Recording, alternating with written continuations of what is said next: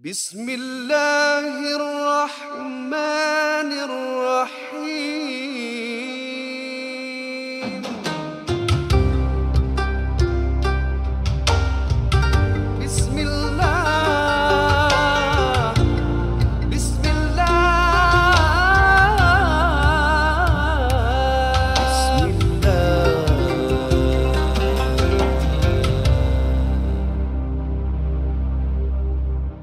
Assalamualaikum warahmatullahi wabarakatuh. Apa khabar semua? Terima kasih kerana masih bersama kami.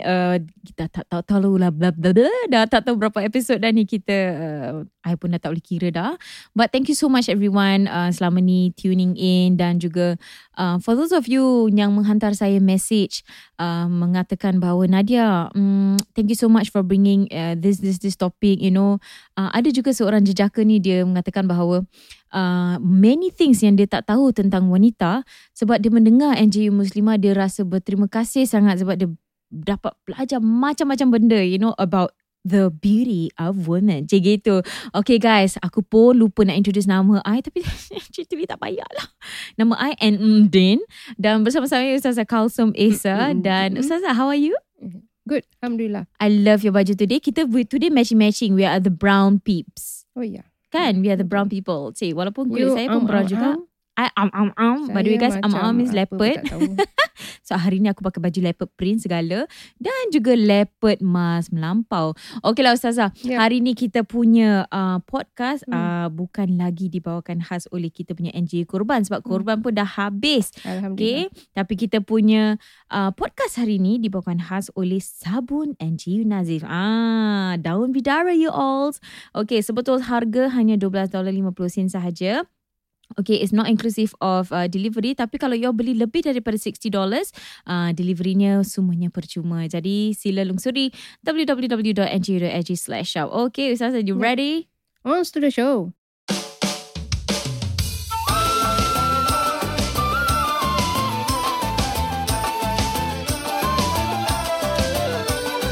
Jangan segan dan malu, marilah mendengar NJU. Ajak kawan-kawanmu segan dan malu, marilah mendengar NJU. Ajak kawan-kawanmu menjadi pendengar berilmu. Lai lai lai lai lai lai lai. Mari mendengar NJU. Itu dia. Terima kasih kerana masih bersama I, Nadia M. Dain. Sekarang boleh cakap nama betul-betul lah. Okay, so I harap sesiapa yang sekarang sedang mendengar NJU Muslimah Podcast, sama ada you all tengah drive kereta ke, tengah masak ke, tengah di dalam tandas ke, siapalah tahu kan, ataupun tengah main-main dengan anak ke sambil mendengar kita. Hello you all, apa khabar? Jangan lupa kalau you all suka kita punya topik, please share lah kita orang punya podcast, okay? Because you never know, kalau you all tak dapat buat charity pun tak dapat menderma, kalau you promote a very good thing, that is also considered as amal jariah. Betul tak Ustazah? Betul. Cik. Ustazah, I nak jadi Ustazah lah. Betul lah, masuklah kelas insyaAllah. Betul nak dapat. Wah, sijil lah. InsyaAllah. Then after that, I can also teach your children lah, cik. Betul. Wow, Ustazah, hari tu saya nampak awak punya wedding anniversary photo. Masya Allah, cantik. Tak ingat lah. Hari tu boleh ingat. Sebenarnya kita, hari yang saya tu, kita baru balik dari sini. Oh. Sampai saya lupa. Oh, Ustazah lupa. Then what happened? You balik, husband saya you? Saya balik. Sekali ada yang teringatkan saya hari bulan tu. Malam lah. Tu pun dah malam, suami pun nak pergi ngajar. Nak buat apa eh? Habis? Itulah, saya baru keluarkan. Saya kawan-kawan minta gambar daripada kemarin, dah lama. Tapi tak bongkar-bongkar lah. Itu baru kita bongkar. Oh, itu umur Ustazah berapa tahun tu? Itu 35 kot. Oh, 35. Wah, Masya Allah. I nampak dengan lipstick merah maknya. Orang kata itu tu tau. Itu kata pengantin. Pengantin semualah jadi gitu. Betul, Ustazah, betul. Kalau pengantin muka sama je, dah di make up, kita saman mak anda dulu. Correct lah. Yeah. Dia nak kena nampak lain kan. Mesti baru seri dia macam lain sikit. Wah, tapi Ustazah dulu waktu you kahwin zaman you tu kan, ada do you all have to macam nikah baju lain, sanding baju lain ke macam mana? Adalah tu jam time kita tukar-tukar baju. Oh, tukar-tukar baju juga. Berapa baju waktu you nikah tu? 6 ke ada. Ya Allah ya Rabbi, aku pun pakai lebih sikit. Malam hari berinai kan. Oh iya. Yeah. Tukar-tukar. Kita tak pernah melawah hari tu, kita try all lah. All out eh? All out lah. Oh, so malam berinai, malam betul-betul sebelum. Inai macam orang lain jugalah. Tukar-tukar baju. Lepas tu nikah baju lain, sanding baju lain, betul. Malam baju lain. Betul. Selepas dah halal dengan suami pun baju lain. Betul. Oh, betul macam tu. Kau hajar Nadia. Kurang je Ustazah. Okay. Okay you all. Pada episod kita hari ini, so for today kita akan bongkarkan lagi, kupaskan lagi lebih mendalam tentang tajuk pada hari ini ialah Masya Allah, ini ialah tempat yang kita mengharap sangat. InsyaAllah nanti kalau Allah telah mengambil nyawa kita, this is the place where we want to head. This is the place yang kita nak end up to be. Okay, iaitu Jannah. Ya, dan seperti ramai orang yang mengatakan tentang Jannah. Kita banyak dengar orang mengata-ngata tentang, kalau kau ni, senang kau nak masuk Jannah. Kalau kau isterinya baik sangat, cara-cara ni pun senang nak masuk Jannah. Jadi hari ni saya nak tanya Ustazah, topik hari ni ialah betul ke? Betul ke? Okey, baiklah, kita akan mulakan dengan soalan kita yang pertama. Iaitu Ustazah, ada orang mengata bahawa jikalau kita ada 3 anak perempuan, okay, 3 ladies, 3 girls, dan kalau kita jaga mereka 3-3 dengan baik mengikut the path of Islam, senang je the parents nak masuk Jannah, Ustazah. Sebenarnya it will be automatic gitu. Betul ke? Dia, bismillahirrahmanirrahim, ada hadis yang Nabi sebut macam tu. Hadis sahih, Nabi sebut tentang menjaga 3 orang anak perempuan dengan baik. Kemudian sahabat tanya lagi, kalau 2 macam mana? Kalau 2 pun Nabi bilang, kalau jaga dengan baik, beri didikan dengan baik, kasih makan, kasih minum, kasih pakaian, maknanya jaga dengan betul lah, masuk syurga. Kemudian sahabat tu bilang, dalam hadis tersebut, aku tidak tanya Nabi kalau ada 1 anak. Tapi aku rasa kalau tanya Nabi 1 anak pun, mungkin Nabi akan jawab walaupun 1 anak. Kan?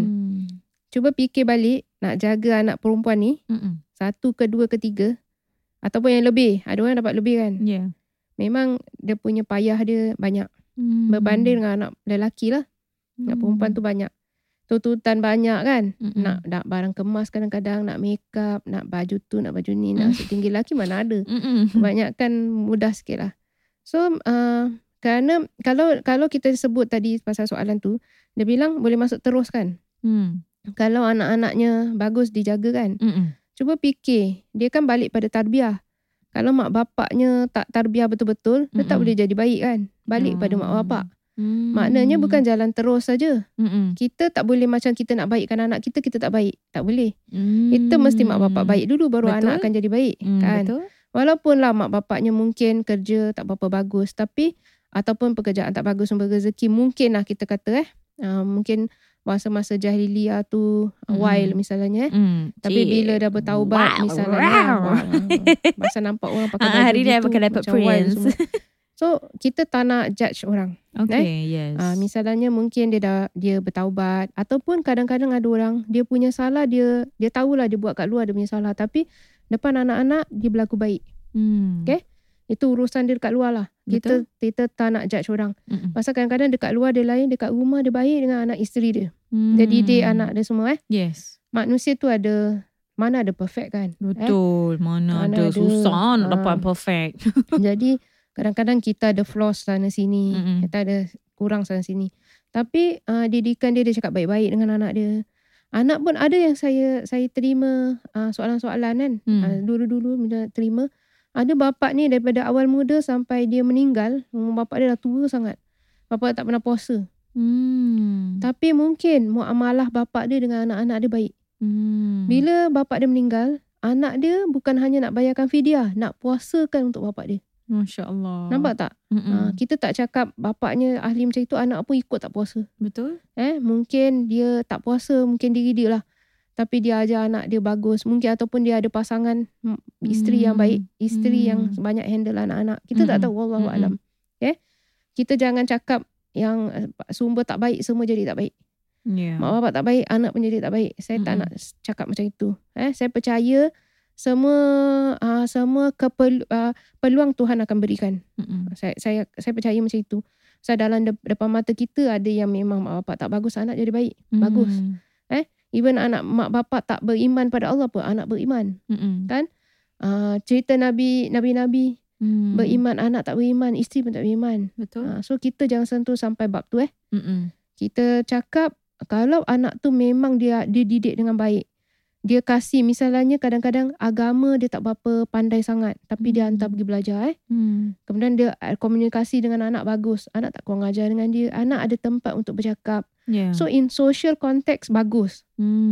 Okay, anak tak tertekan, anak ada rumah nak balik. Tak ada bila anak balik je mak bapak cakap, balik, ingat tak tahu balik. Kau ingat rumah ni hotel ke apa? Tu dah siap tu, standard tu line tu. Kau nak aku hantar tikar bantal? Macam tu kan.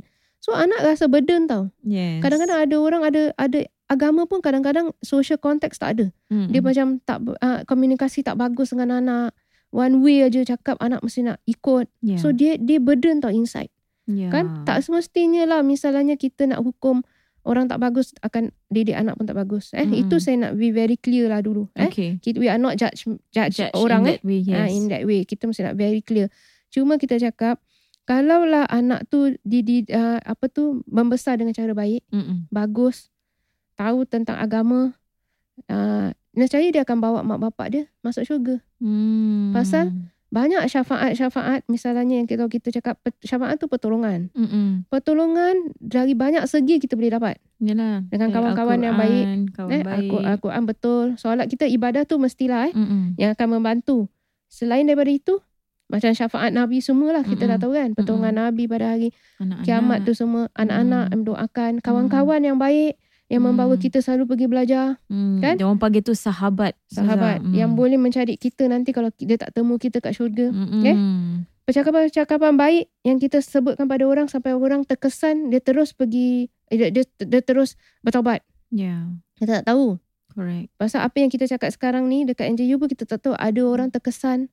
Terus dia rasa Islam tu mudah. Dia balik kepada pangkal jalan, kita tak tahu. Kita hanya akan dapat jumpa mereka nanti kat syurga je lah. Mudah-mudahan jadi amalan baik bagi kita kan. InsyaAllah. So dia bukan nak cakap macam kita cakap tak apalah aku tak baik. Kita sendiri tahu lah, kita sendiri nak buat jahat tapi anak kita nak buat jadi baik supaya dia dapat masuk syurga. Bukan itu. Ya. Yeah. Itu Allah tahu kau punya niat. Tahu tak? Kita cakap tak apa, ini ada hadis macam ini. Aku didik anak aku 2 ke 3 ni ada pompa, aku didik baik-baik. Aku jahat pun tak apa. Ada potential ni. Ada potential. Mana ada gitu Nadia kan. Yes. Allah tu bukan bodoh. Correct. Jangan buat Tuhan kita macam itu. Kemudian ada satu cerita lagi.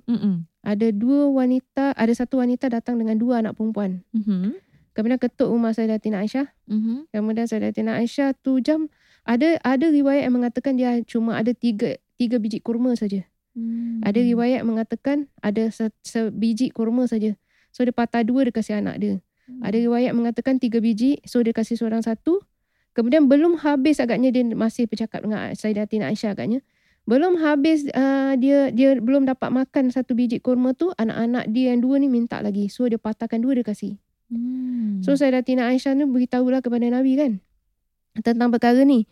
Kemudian Nabi pun sebutlah tentang kelebihan yang beri anak-anak perempuan ni. Kalau dia jaga, dia sabar atas apa saja yang anak perempuan ni buat, maka dia akan jadi balasan dia syurga. So Nabi bilang pasal apa? Kita nak bukan cerita batu belah batu bertangkup tau. Tak dapat makan ikan telur tu lari masuk gua kan. Kecil hati tak ada. Ibu tu mesti nak kena selalu sabar akan perbuatan anak-anak. Pasal kita lagi tua daripada mereka. Betul. Kalau kita tak boleh bersabar, siapa yang lebih makan garam ataupun berpengalaman daripada anak-anak ni? Yes. Pasal kita kena banyak. Kadang-kadang Nadia pun akan datang anak bila besar kena banyak sabar. Kadang-kadang kita tak boleh over daripada mereka kan. Kena biasakan cakap macam mana pun kalau kita dah marah sangat ke apa, kejap lagi you mesti go to them. Yes. Hug them, tanya, cakap kenapa mak macam gitu yang kali jangan, ini satu benda yang besar. Bukan satu benda kita, benda yang besar tu kita mesti nak kena tergas lah. Yes. Bukan kita nak sambil lewa je nanti budak-budak pun ingat kita tak ada pendirian, kepala orang kata.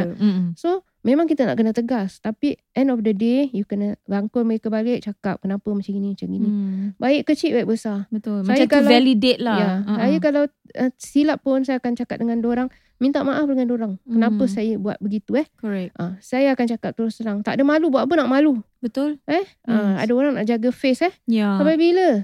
Ego. Budak sekarang kata. tahu untuk balas balik you punya perbuatan tau. Nanti cakap, mak cakap jangan bohong, kenapa mak bohong? Ya, correct. They know tau.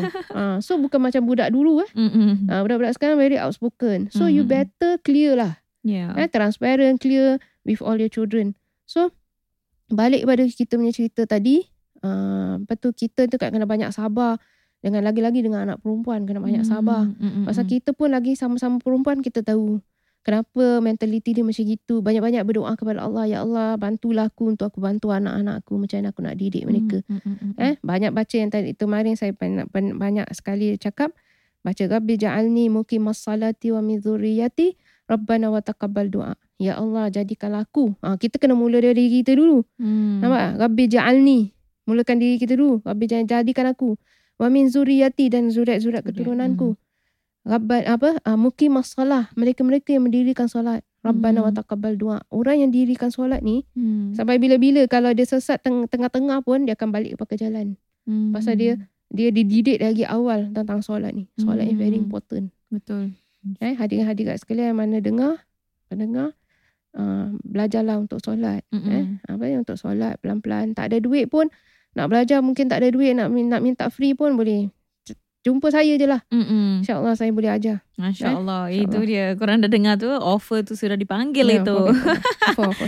Baiklah Ustazah, terima kasih Ustazah for your explanation dan juga the examples that Ustazah membawakan hari ini for that question to support. Jadi memang rasalah macam wah masya-Allah, because saya punya abang he has 3 daughters and last one is a boy. So saya selalu cakap dia macam wah baik kalau you betul-betul didik ni Fu. InsyaAllah lah baik. Senang lah. Senang masuk Tapi bila nak didik orang, kita tak boleh muka-muka kan. Benda yang baik dia akan masuk pada benda yang baik juga. Betul tak? You betul, sincere betul. When you talk, dia akan masuk pada, dah kekal kat dalam hati orang. But if you tak buat sincerely, somehow pun orang akan tahu you punya true colour. Yes. Tahu tak? Ada je lagi. Anak-anak akan talk back to you. Bapak cakap gini tapi bapak sini tak buat. Dia tak boleh jadi gitu. Sampai Al-Quran pun cakap, kenapa engkau suruh orang buat sesuatu tapi kau sendiri tak buat? Kan? Ingat lagi tu, kita sebagai orang tua tu yang dah berpengalaman banyak, kita patut tak maulah buat seperti itu Itu dia. Okay lah Ustazah, terima kasih Ustazah. Okay, now so we're gonna move on to our next question. Dia tanya, Ustazah, orang-orang tua selalu cakap syurga ni di bawah telapak kaki ibu. Boleh tak Ustazah huraikan sedikit tentang ini? Sekiranya seorang anak tu soleh dan juga solehah, tapi ibunya yang macam jahat sedikit, is it true syurga tu still di bawah telapak kaki ibu saya yang tak solat, yang jahat? Alamak. Gimana ini? Kita ibu tu tetap ibu, ayah tu tak ayah. Kena respect selagi mana dia tak suruh kita buat benda-benda maksiat kepada Allah. La ta'ata li makhlukin fi maksiatil khaliq. Itu contoh dia, mesti ingat sampai bila-bila. Tidak boleh bermaksiat kepada Tuhan, kepada pencipta kita, jika la ta'ata, tidak boleh taat kepada makhluk jika bermaksiat kepada Tuhan. Kalau orang tu menyuruh kita ataupun apa-apa menyuruh kita kepada maksiat kepada Allah SWT, kita tak boleh taat pada tu. Tak boleh taat kepada perintah tersebut. Seorang suami tak kasih isteri dia tutup aurat misalnya kan. Bab tu dia tak boleh taat lah. Dia macam mana pun dia nak kena negotiate, cakap baik-baik. Saya tak suruh tak taat tu maknanya engkar sampai bergaduh, besok pergi cerai pula. Bukan. You mesti communicate dengan dia banyak-banyak. So itu semua mesti start before marriage lah. Yes. Tapi kadang-kadang ia berlaku waktu kita marriage tu, kita belum ada ilmu, kita tak tahu. Pun banyak berlaku lah, kita tak tahu, kita belum pergi belajar. Tapi bila dah lama kelamaan, kadang-kadang ada couple ni dia berubah, berdua-dua. Kan? Tapi kadang-kadang reluctant lah salah satu daripada mereka untuk nak ngikut ajaran Islam secara keseluruhannya. Masuk Islam kan secara keseluruhannya sepatutnya. Tapi ada orang tak boleh begitu, pelan-pelan. Betul. Kasih time lah. Kalau dia rasa you pakai macam gitu, macam makcik-makcik, you tukar passion. You tukar macam gini, kasih dia tengok lawa sikit. Lama-lama kelamaan, boleh naik sikit taraf, naik lagi sikit. Asalkan dia dah biasa macam itu. You try lah, try macam-macam jenis tudung ada. Nadia pakai dah banyak kali ni pun macam-macam pesen. Kan? So why not? Try lah. Try your best. Tengok you punya pasangan fikir macam mana. Itu semua you perlu fikirkan lah. So kalau mak kita atau bapak kita macam gitu, tetap kena respect. Kita tak boleh cakap syurga di bawah telapak kaki ibu tu orang-orang lah sebut. Cuma dia bukan hadis yang sahih. Yang penting tu adalah Nabi Allah dan Rasulnya ingatkan kita untuk taat kepada kedua ibu bapa. Kenapa? Dia lagi-lagi ibu dia melahirkan kita. Yes. Sakit atas kesakitan. Dia tak ada mana ada mengandung makin lama makin senang. Ada dari awal. Correct. Makin lama makin nak bersalin makin ringan lah. Ada. Tak ada. Ayat kan cakap makin lama makin berat. Makin lama makin berat. Sampai kat saya pun dah beli pregnancy pillow dah untuk dia tidur. Betul. So itu benda yang dia hadapi tu kita tak boleh balas. Okay? Sampaikan satu masa Nabi bila Sayyidatina Aisyah punya ibu datang, tu jam dia belum masuk Islam. Sayyidatina Aisyah tanya dengan Nabi, boleh ke kasih masuk? Nabi bilang, kasih masuk. Kerana itu adalah ibumu. Tak kira dia itu Islam ke bukan. That's why bila kita buat convert, saya selalu cakap dengan convert, mereka-mereka yang convert, saya bilang, your mother and father, lagi-lagi your mother tu, your parents become the number 2 after God, regardless of their faith. Dia punya pahaman, dia punya pasal. Yeah. Tapi kedudukan dia second after God.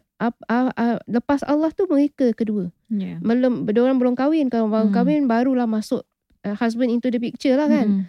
Tapi nak tunjukkan kalau you nak menangkan hati ibu bapa, macam mana Nabi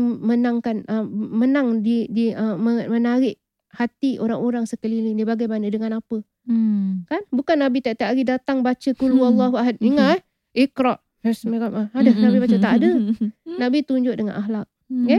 Nadia pun ada in-laws mungkin yang saudara mara sebelah suami mungkin ada yang bukan Islam. Yeah. Kan? So how you semua bukan Islam sebelah suami Islam, saya. Okay.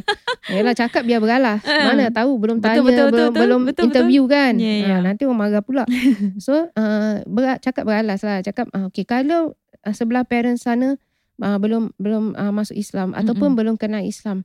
Bagaimana kita nak memberitahu kepada mereka anaknya tetap kepunyaan mereka. Pasal diorang yang besarkan. Yeah. Kita kenal dia umur dah berapa. Yeah. Kan susah payah orang daripada kecil besarkan. So kita mesti nak buat ensure kat situ bahawa ibu bapanya rasa tenang. Yes. Dengan dia berkahwin dengan kita. Baik dia muslim ataupun tak muslim bagi correct. Pasangan-pasangan yang Islam pun mesti kalau mak bapak pasangan kita tak berapa senang ni kalau aku kahwin kan nanti terus dia hilang terus tak balik kita bertanggungjawab nak memastikan bahawa bila kita berkahwin ia bukan hak kita 100%. Yes. Dia masih hak mak bapak dia. Yes. Kerana mereka itu yang melahirkan. Correct. Kalaulah kita dia tak lahirkan macam mana kita nak kahwin dengan orang ni. Walaupun ada orang kata nak bagi mas kahwin ke hantaran ni hantaran ni nanti mak bapak dia ambil. Ada orang merasakan gembira untuk memberinya. Pasal seolah-olah macam berterima kasih. Betul. Kan? So kalau you think everything into a positive thinking, dia akan jadi lebih cantik. Tak ada bising-bising. Kan? Hak pun kalau kita kasih kepada mak bapak dia hak melainkan kita tak mampu. Yeah. Kita ada ni duit je. Ni duit lah juga nak bagi-bagi. Nak bagi mak andam, nak bagi tukang masak, apa. So, orang pihak sana pun mungkin boleh understand lah. Yalah, true. So, balik pada kitanya question tadi. Macam mana pun ibu awak, awak tetap kena hormat dia. Mudah-mudahan, bila awak hormat dia, satu masa dia akan terbuka hati dia untuk balik kepada pangkal jalan. Balik kepada jadi orang yang terbaik. Okay? Macam saya baru baca satu hadis malam. Ada seorang tu dia cakap dia nak sedekah. Kali dia keluar daripada rumah dia bersedekah. Sekali dia kasih dengan seorang pencuri. Yeah. Pagi-pagi hari orang semua cakap semalam kau kasih pada pencuri lah. Kemudian dia bilang ya Allah, Masya Allah kenapalah dia buat macam gitu. Istighfar dia. Kemudian dia bilang tak apa, aku akan keluar kasih sedekah lagi. Sekali bila dia keluar kasih sedekah dia bagi kasih seorang wanita ahli zina dia terkasih. Kemudian orang cakap besok pagi orang cakap semalam kau kasih tu mungkin dia orang cakap salah orang lah kasih wanita zina tu buat apa? Istighfar banyak-banyak. Betul tak apa. Nanti aku keluar lagi aku nak kasih sedekah. Dia kasih orang kaya. Kemudian ini Nabi sebut kepada sahabat tau, cerita ni. Kemudian orang-orang cakap, kenapa kau kasih orang kaya pula? Kemudian akhirnya Nabi bilang, ini semua, kalaulah kau tengok tentang yang positifnya. Bila kau kasih duit ni, sedekah kepada orang yang mencuri, mudah-mudahan dia akan stop daripada mencuri lagi. Betul. Kemungkinan besar. Mungkin kadang-kadang dia mencuri itu disebabkan dari awal susah. Bila kau memberi wanita penzina tu, ini mudah-mudahan dia akan berhenti daripada melakukan perzinahan. Yeah. Dan apabila kau memberi bantuan ni, sedekah kepada orang kaya ni, mudah-mudahan perbuatan kau tu dia akan ikut. Jadi dia cakap, dia ni rajin bersedekah, apa lagi aku. Nampak tak? Betul. Dia, kalau kita berlaku baik pada orang, termasuk mak bapak kita, walaupun mereka tidak ibadah, mudah-mudahan satu masa diorang terbuka hati. Amin, insyaAllah, amin. Panjang pula hari ni, sorry Tak apa. Best juga, saya dengar macam, wah, bestnya. Nampak tak Nabi kita... kupas macam mana? Nampak tak? Nabi think about the positive way tau. Correct. Tak cakap pasal, kenapa kau tak pergi cari dulu ni orang betul ke tak betul? Kan kalau kita gitu betul. Pergi check dulu. Kan? Tapi kadang-kadang hikmah di sebaliknya. Yes. And it happens sometimes, kita bagi bantuan, dia tak buat dengan cara yang betul. Kan? Dia buat dengan beli apa benda-benda yang tak betul. Kadang-kadang berlaku. Betul. Mudah-mudahan kita doakanlah. Mudah-mudahan betul. Rezeki baik itu kita bagi pada dia. Mudah-mudahan bila dia makan tu rezeki tu menjadi titik hidayah bagi diri dia. Betul, mudah-mudahan lah. Betul. Actually this is the thing that saya pun nak highlight. Kadang-kadang bila macam kita nampak orang bila kita pergi makan, macam dulu bila pasar Geylang masih buka and everything, you know, bila orang minta kita sedekah ataupun pakcik-pakcik atau nenek-nenek yang duduk dekat Arab Street. Kadang-kadang ada orang cakap, jangan bagi. Sometimes you never know these people syndicate. But that's the thing, Ustazah. Perkataan tu, you never know. Tapi pada saya, itu tak penting. Sebab pada saya, kalaulah betul dia perlukan dan kalau saya hindar diri saya untuk nak donate sebab saya rasa was-was dengan itu, then that's going to be very difficult. So to me, I take it as if dia perlukan, saya kasih. Apa dia nak buat tu, itu antara dia dengan Allah. Betul. Kan, so that's why I feel sometimes we buat extra mile sikit. Yeah, saya correct. Buat extra mile sikit. Saya akan tanya, saya kata, kenapa buat macam ini? Apa masalah awak? Kalau awak orang Singapura, datanglah kepada pusat-pusat zakat kita. Boleh minta bantuan. Kalau awak rasa susah, dia punya paperwork banyak. Just come to mosque.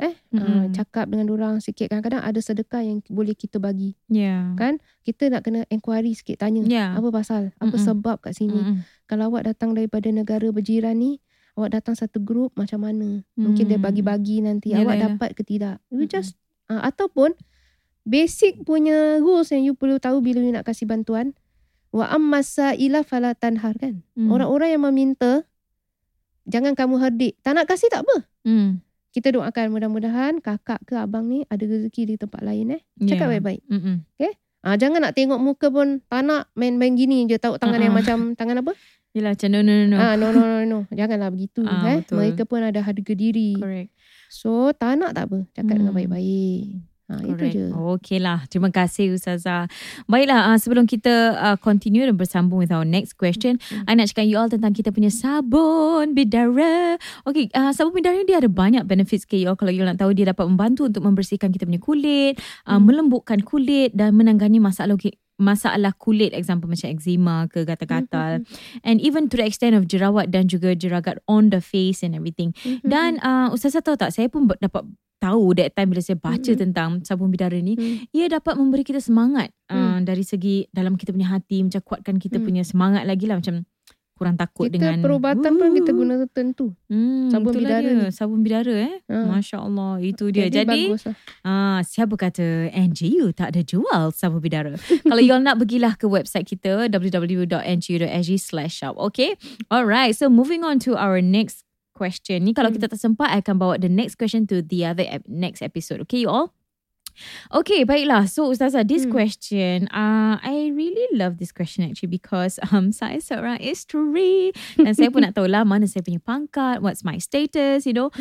Bagaimana senang dia nak masuk jannah, bagaimana senangnya pun kita nak masuk jatuh ke jahannam. Okay, so it states here, it mentioned bahawa seorang isteri kalau nak masuk syurga senang sahaja. Ada 3 cara yang senang. Number 1, kita insyaAllah kalau jaga solat penuh. Number 2, hormati suami. Number 3 tu apa, Ustazah? Number 3 dia puasa. puasa. Yeah. So kalau ni complete ni tiga, insyaAllah is it otomatis ya pinturnya tu. Yang 4 perkara, solat fardu, baiklah, puasa, hormat, menjaga kehormatan diri, mentaati perintah suami, maka dia bebas masuk syurga mana-mana pintu pun yang dia nak masuk. Bestnya.